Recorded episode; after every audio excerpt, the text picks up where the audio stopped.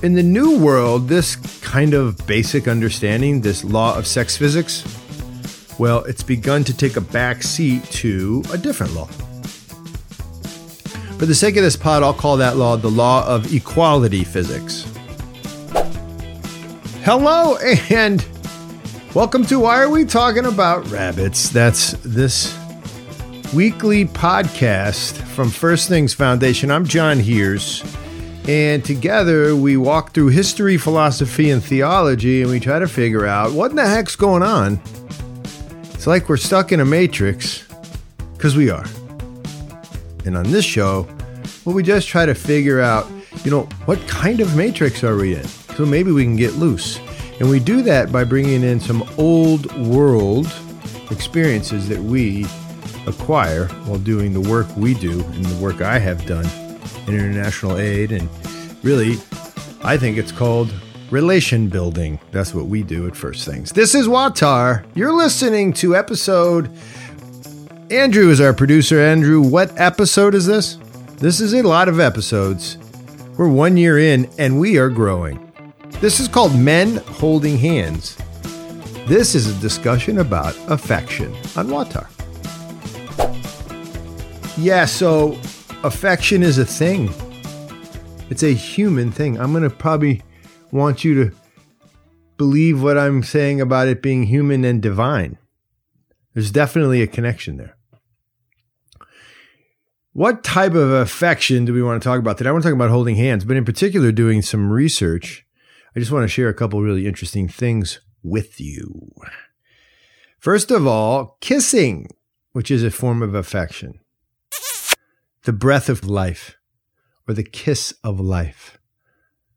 Did you know that up until the 1800s that that was the kiss given at the altar in most Protestant weddings, Western Christian weddings? That's very interesting. Do you know what it was? It was basically CPR, but like from about two inches away. A form of affection practiced by lots of people. It's interesting the kiss of peace. That's was how it got translated in the West. The kiss of peace in the East was always that kiss you see cheek to cheek, done a little differently in old Byzantium. But the cheek to cheek is a type of kiss. We're going to talk about that. It's a greeting.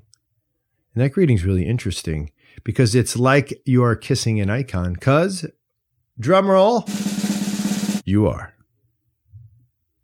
the icon, the image of God, you is you is what you're kissing, French people. Did you guys see my jersey today? I'm wearing a French national soccer jersey, but I would never say soccer in France. Football. Pourquoi pas? Yeah. I'm telling you, this is, well, I get criticized for saying interesting, but it is. So I remember the first time that I had sort of an affection moment when I was uh, serving in West Africa in Mali, the Sahelian country of Mali, a very Muslim country. I was holding hands with a man named Bakari. And I, I'm not talking like touched hands or brushed hands. I'm talking like intertwined fingers walking around the village in Mali, holding hands with the guy that was all cut up uh, he's like 40 and he looked like he was like 20. This guy was like a beast out in the field. I love Bakari. He had one eye. He lost it in a childhood tree climbing accident. He used to like kind of half recreate it for me when we were hanging out. He'd be like, want me to show you what happened to me? And he would climb a tree like right then at 40. Bakri saved saved me on many occasions, and now he was holding my hand walking through the village, which was super uncomfortable because I didn't know what he was saying. This was on my very first day, and basically I felt like he was introducing me as his lover because I'm a New World light person. Light person here being someone of the Enlightenment, and I was not comfortable with that. But it's funny, right? Because why was I uncomfortable? I don't think Bakri was attracted to me. I didn't get that sense, but my hand actually touching his, not cool man stuff. But it's funny because that happened in also in Senegal when I went. It happened in Dubai when I was flying through there. It happened in Ethiopia. It happened in Mozambique. It happens in the Georgian Republic. It happens in all these places where we work. In Guatemala, not so much. Light people. A lot of influence there. But where there's not a big light people influence, you see a lot. I mean, think of the Balkans. Yikes, those dudes are kissing on the lips. Right? You got all those Slav big man kisses. Affection between men in the old world is just different. New Worlders really don't touch as much. Hmm. This is a heavy topic, but it's also kind of built in for a lot of light stuff. But I'm probably going to be accused of being homophobic. But here's the thing it's not like that at all. I don't even think I even mentioned in this little presentation today homosexuality because it's not really relevant. Let me try to explain how. There is a male affection divide. And to understand, I think we need to understand sex. I'm talking like the idea of having it, not of being a sex. In places where we work at First Things, the old world, sex, like getting busy, well, it's really a pretty simple concept. Sex is what happens when you meet, when you leave men and women alone in a room. Now, not every time, but think of like a culture. Think of like a uh, petri dish. If you just leave a man and a woman alone long enough in there, they're gonna bloop, get busy. Right? It's like what happens when you put them in a room together. Call let's call it the room experiment. Sex is the outcome of intimacy. That's just how the old world thinks of it, for better or worse. Just what happens. Right? It's sex physics. I'm going to call it the law of sex physics. The law of sex physics. It's an old world law. Challenging this law of sex physics is seen as a sort of, uh, I don't know, it's like challenging gravity. You can, you can do it. It's kind of dumb to challenge gravity. Like, don't jump off that, oh, that building so if you let that idea percolate for a minute, you'll understand most of the world, most of the old world in a heartbeat. Hmm. It's like a law of physics called the law of sex physics. Oh, that explains why there's no women at the cool hookah bar in Dubai. Uh-huh. That helps me understand why I went to that Ethiopian music joint and I was dancing with men because there were no women there. Well, there were a few, Let's say it's pretty obvious what they were doing there. Baby showers in Georgia? Yeah, that's just women. There's no men there. We went to an Indian Orthodox church every now and then to visit in the Bronx. All the women are on one side, the men on the other. In fact, go to a Russian church, old school Russian church, ROCOR. Same. Old Russia, men over there, women over there these kind of cultures, they have understood and have imbibed the law of sex physics. They know it to be real. Now, most of you get this. You kind of know that, yes, men and women left alone, they're going to grow ripe and they're going to pucker up and they're going to get busy, and that's going to happen. I mean, any parent knows this about their sons and daughters. That's why dads freak out and when your kid's in the basement for too long. It's not rocket science. Hey everybody, this is Andrew from First Things Foundation. I'm one of the editors for WAWTAR. And first, I'd just like to give a great big shout out to all of our subscribers out there. Your support makes all of this possible. Also, this is an invitation for all of you to become monthly donors to First Things Foundation. Why? Because it gives you, well, it gives you warm, fuzzy feelings on the inside, but also you gain access to our Podcourse hosted by John Heers, which takes a deep dive into a lot of the themes that we talk about on the podcast, but maybe you want to know more about. We've had two semesters already. This upcoming semester in the winter will be about critical race theory and some of the issues surrounding it, and also how it relates to the past. So, if all of this sounds interesting to you and you want to support a really great cause, become a monthly donor to First Things Foundation. You can find more about that at our website, www.first-things.org slash donate. We can't wait to see you in the class. Thank you so much. Now back to John. So, stuff happens when you leave a man and a woman together in that petri dish called, I don't know, intimate space. So, in the new world, this kind of basic understanding, this law of sex physics, well, it's begun to take a back seat to a different law. For the sake of this pod, I'll call that law the law of equality physics. And that law among the most important laws in the world right now, it's the law, the great law of the light people.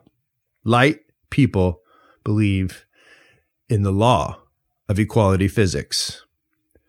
You can find allusions to this law in documents rolling around during the Glorious Revolution all the way back to 1688. You can go back further to the Magna Carta if you want, 1215 AD.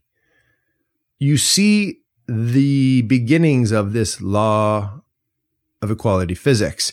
The revolution embedded within their legal code, this glorious revolution of 1688 in England, a series of liberties that became known as the rights of Englishmen which would later be used by American revolutionaries to argue for the Bill of Rights, found in our light people constitution.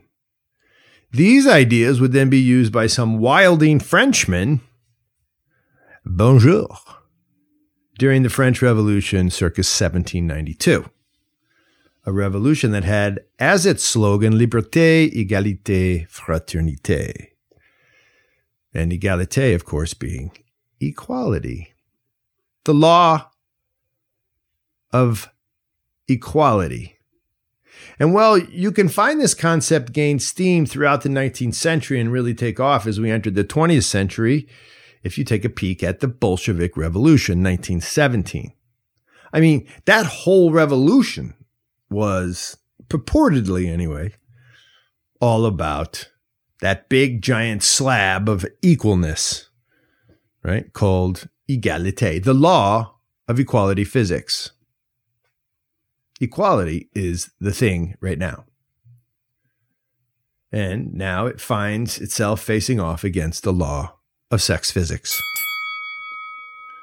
Yep.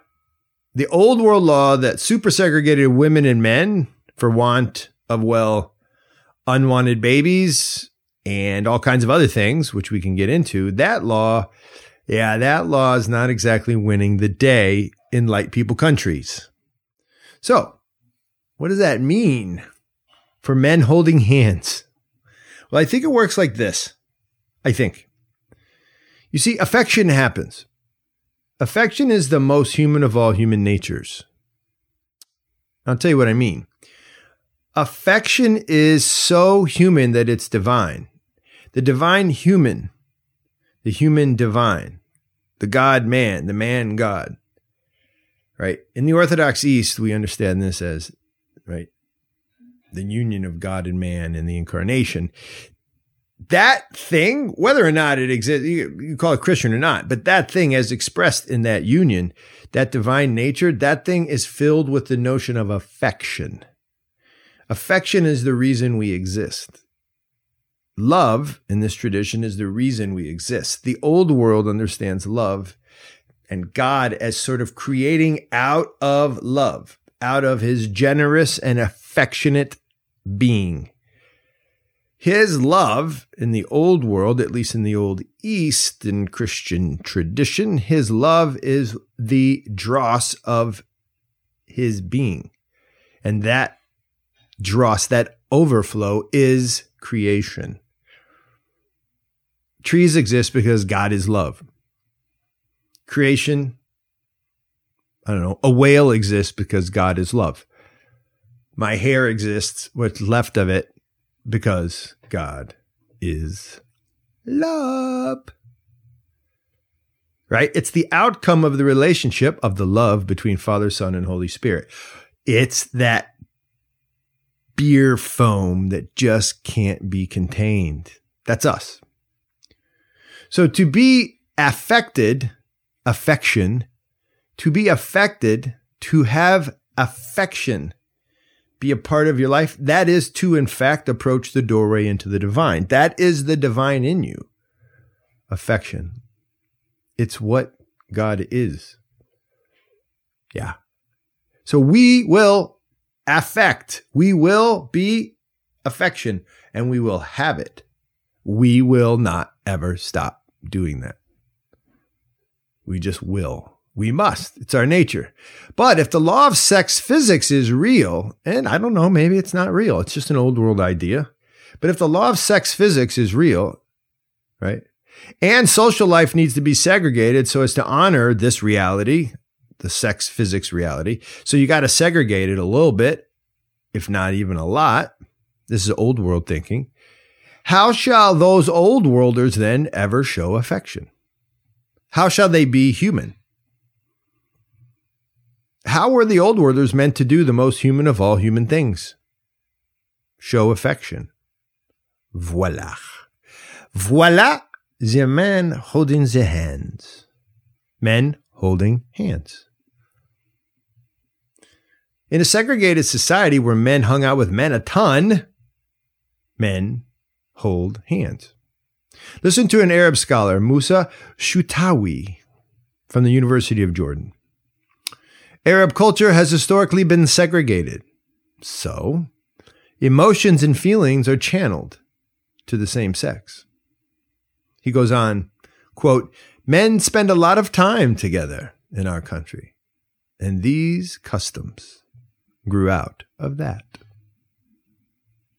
Here's an article from African Digest, quoting a writer in the paper called The Mail and Guardian. This writer says, quote, Men holding hands was not just something that we do, or even something that we did.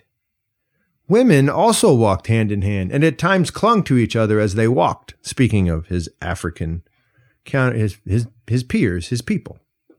Quote, it was a demonstration of closeness, friendship, and trust. It symbolized so many things that cannot be put into words. It was so natural for a man to hold another man's hand that we were not even aware we were doing it. And then the writer curiously adds in the African Digest, but we have lost it now. Hmm. We have lost it now. They've lost some same sex affection. The writer goes on to say that in West Africa, they are losing this type of affection because they are losing their culture. And then he goes on to say to the new world. The new world culture is becoming the dominant culture. The law of equality is taking over for the law of sex physics. But why would the law of equality, why would the new world be a threat to same sex displays of affection? Why would the new world ideal of equality threaten same sex displays of affection. It seems it might not follow. Seems a little weird. And the answer, I think, is found in the word mingle. It seems that once you adopt the law of equality physics, you must intermingle males and females. Because equality, like a golf course filled with dudes, they're doing a lot of business there. Fact, light people love to do business at golf courses. Then, in order to be equal and give equal access to women so that they might also make big decisions, you got to intermingle them. It's logical. Well, intermingling males and females in pretty much every societal institution, schools and churches and ball teams and well, golf courses, well, guess what? You do something very interesting to the law of sex physics. You ignore it in that in order that you might push it underground cuz it ain't going away. You seemingly get rid of it, but only seemingly, I think. Here's what I mean. Fewer and fewer young people are having sex these days. Mm-hmm. In an article in The Atlantic, Kate Julian writes, sex, quote, is portrayed often graphically and sometimes gorgeously, on primetime cable. Sexting is, statistically speaking, normal. Polyamory is a household word. Shame laden terms like perversion have given way to cheerful sounding ones like kink. However, she continues, from 1991 to 2017, even as sexual norms spoken aloud into the public became regular, the Centers for Disease Control and Prevention, they tell us that, quote, the percentage of high school students who'd had intercourse dropped from 54% to 40%. In other words, Kate Julian writes, the space in the space of a generation, sex has gone from something most high school students had done to something most had not. Hmm. Fewer people in the era of equality are having intercourse because it seems fewer people can figure out the right place to actually generously and unambiguously discharge the first law of human divine nature, the law of showing affection.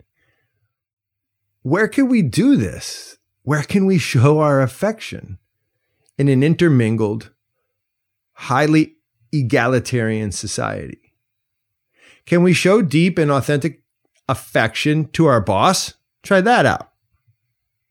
Or worse, try showing deep and intimate bodily affection to your newly hired intern. Good luck. Can we show affection to our pal in a room of mixed gender 20 somethings? Like at a party? Can I just pretty much cheek kiss that guy? Yeah, if we do, it's understood as sexual. But isn't it really just a show of authentic affection? You see, what I'm trying to say is, is that if all of us are seen as the same somehow, egalitarian or equal, then none of our affections can be seen as unique. And here, unique means sexual. Our affections are either all sexual in such a state and under the law of, se- of equ- equality physics, either all of our affections are sexual or all of them are neutral. And in that world, a world without the law of sex physics, because those you can't keep catering to that in an intermingled world. In that world, without the law of sex physics, you're going to have either a lot of non affectionate sex or a lot of non sexual relationships. Non affectionate sex, of course, is just turned into porn. We're getting both because the law of sexual physics is not going away anytime soon. Sorry. When the law of equality physics is asserted as the social norm, then the law of sex physics goes underground. I mean, the goal is to appear in public as a respecter of the law of equality, but yet the law of sex physics, it's not going anywhere. It follows you around. In the old world, they just gave up on the law of equality, and man does it show up in ways that really mar the human image. Slavery being a number one issue there. But today we've asserted the law of equality as the norm, and that has not come without a serious price to pay. And I think it has something to do with losing our ability to be affectionate in the most pure sense. And I wonder if that's not the thing that's at the core of what's going on in terms of the West and its disquieted nature. Where do we show affection? To whom? How many of you men out there haven't seen something really glorious? You've been walking and you see just a young boy who's just doing something so cool. Maybe walking at a mall, or I mean, nobody does that anymore, but I'm thinking of a time way back when this kid was walking on one of those like little partition walls that like separate like the food court from something. He's way up there and he's walking and it's awesome. He's about to fall and I go to grab him and I grabbed him. And I thought, these people are going to think I'm some sort of freak, like sex freak. Why is that the first thought in my mind? Why can't that affection for that young boy who I really wanted to just swallow up and say, dude, I love this. You're risking this. Risk it. And then he fell and we hugged it out. Why is my true and authentic hope for affection right there? Why is it followed immediately with the thought, do they think I'm a molester? Uh, you talk about dysfunctional thought. But right now, people are out there going, yeah, yeah, I've had that thought. I've had the thought that someone's going to think I'm a molester. It's bad. Affection. We should have serious, authentic affection. That's what God has. That's why we exist. So, grab a man's hand. Do it. Do it, guys. Ladies, walk hip to hip, arm to arm, and let it rip. Let's all establish again some affection. Give that kiss of peace. You know, in the old world, they knew that kiss of peace very well. You can see icons in the Orthodox East. St. Paul. I'll just say in the Orthodox world because it's all over now these days. St. Paul exhorted people in more than one letter greet one another with a holy kiss. And don't be ashamed and don't think that you're trying to hit on somebody's wife. It's ridiculous. Lord. Offer a kiss of love, he says, more than once. I mean, you guys know that the kiss of peace, what Paul's talking about, is what happens when you land in France. Bonjour, tu l'amant, qui parle français. You know, that's what happens when you land in France, pretty much anywhere else in Europe. The kissing on the cheek thing, that's St. Paul. That's where it comes from. The ancient kiss of peace, the notion that to greet someone is to greet God in them. To kiss the cheek is to kiss the icon. That's what is happening. Just nobody knows it because all these actions have become tampered down. I think it's something the old world can teach us. But you got to watch out, right? Because the old world did other things with that law of sex physics.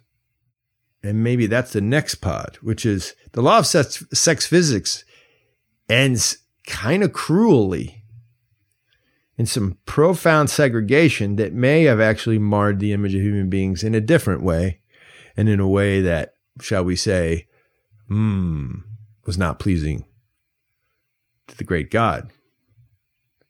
And that leads me to Gagimarjos. Gagimarjos, to you, that means to you the victory. That's what we say often at the KP table, sometimes called the Supra. First Things Foundation was founded around one of these tables, and we celebrate it to this day, even as we send Kevin Cullen to Georgia to work at a new site where he's trying to participate and serve those in that very forgotten community there in the south of Georgia, in the Caucasus, those people there who want to do something amazing but just need some help. That's what we do. Check us out click on this and say we liked it. Click on our new Facebook group. Why are we talking about more rabbits? And join. Join our new giving crew. That's folks who offer a little change each month to help keep our incredible field workers eating, sleeping, and serving on four continents. Join us at our new Greenville restaurant, which will be opening right around the holidays. We call it KP. Surprise, surprise. I know, we wear that word out, don't we? But what else we to call it? We're to call it like Riley's Restaurant? No. The First Things Foundation experience? Sounds like a amusement park ride. No.